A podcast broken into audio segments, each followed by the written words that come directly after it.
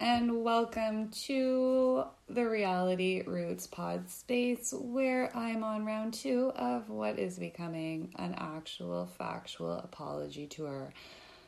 I posted something last week to apologize for not having an episode ready to go last week. My life kind of kicked up in intensity by a few notches.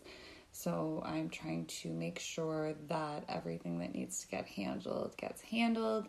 Fortunately, the podcast isn't the top, top, top, tippy top of my list of priorities as much as I do love it.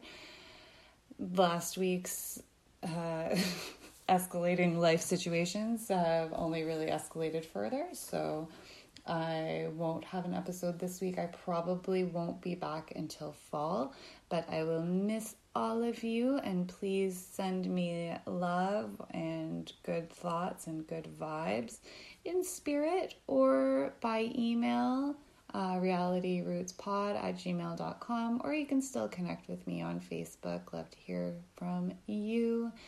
Thanks for your patience. I will miss you and i will see you in the fall happy summer, guys. Bye bye. Okay, bye. Bye. Bye. Miss you. Bye.